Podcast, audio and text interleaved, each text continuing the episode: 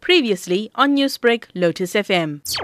Through the Minister, we are opening a employment youth centre, which youth centre has got um, a number of uh, facilities. One is computers, which we call kiosks, where the youth or any other member of the society that needs to register themselves as a job seeker will just enter the youth centre, get into the uh, kiosk, put in their information into the kiosk, and the kiosk will assist them to actually develop their own C V, and based on that C V, then the system will then match them with job opportunities that would have been registered by employers out there, and then there will be a referral. Over and above that, we've got career counsellors that then provide career counselling services to those individuals in terms of preparing them on how to put one to, uh, together a C V.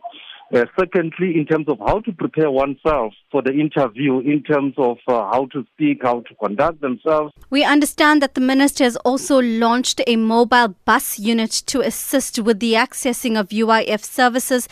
Can you talk to us about what exactly this bus or this mobile unit is expected to do? The Unemployment Insurance Fund has procured eight state-of-the-art buses, and two of those are now operating in um, AmaJuba District in providing uh, services that are required by our valued clients, those who want to apply for maternity benefits, adoption benefits, employment benefits, parental benefits, illness benefits, including death benefit, to, to mention the few. The bus's purpose is to actually reach the far-flung rural areas of our country, where we don't have offices and where we don't have uh, visiting points. And these trucks are built on a truck base so that they are robust enough to reach the most far-flung Uh, rural area. This employment centre in particular, we know that youth unemployment has been earmarked as one of the major concerns for the country. But why has this area in uh, Newcastle been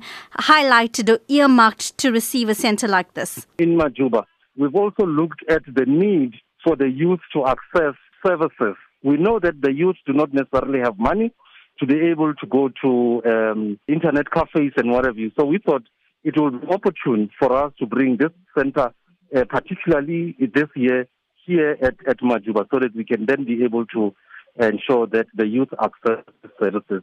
Newsbreak, Lotus F M, powered by S A B C News.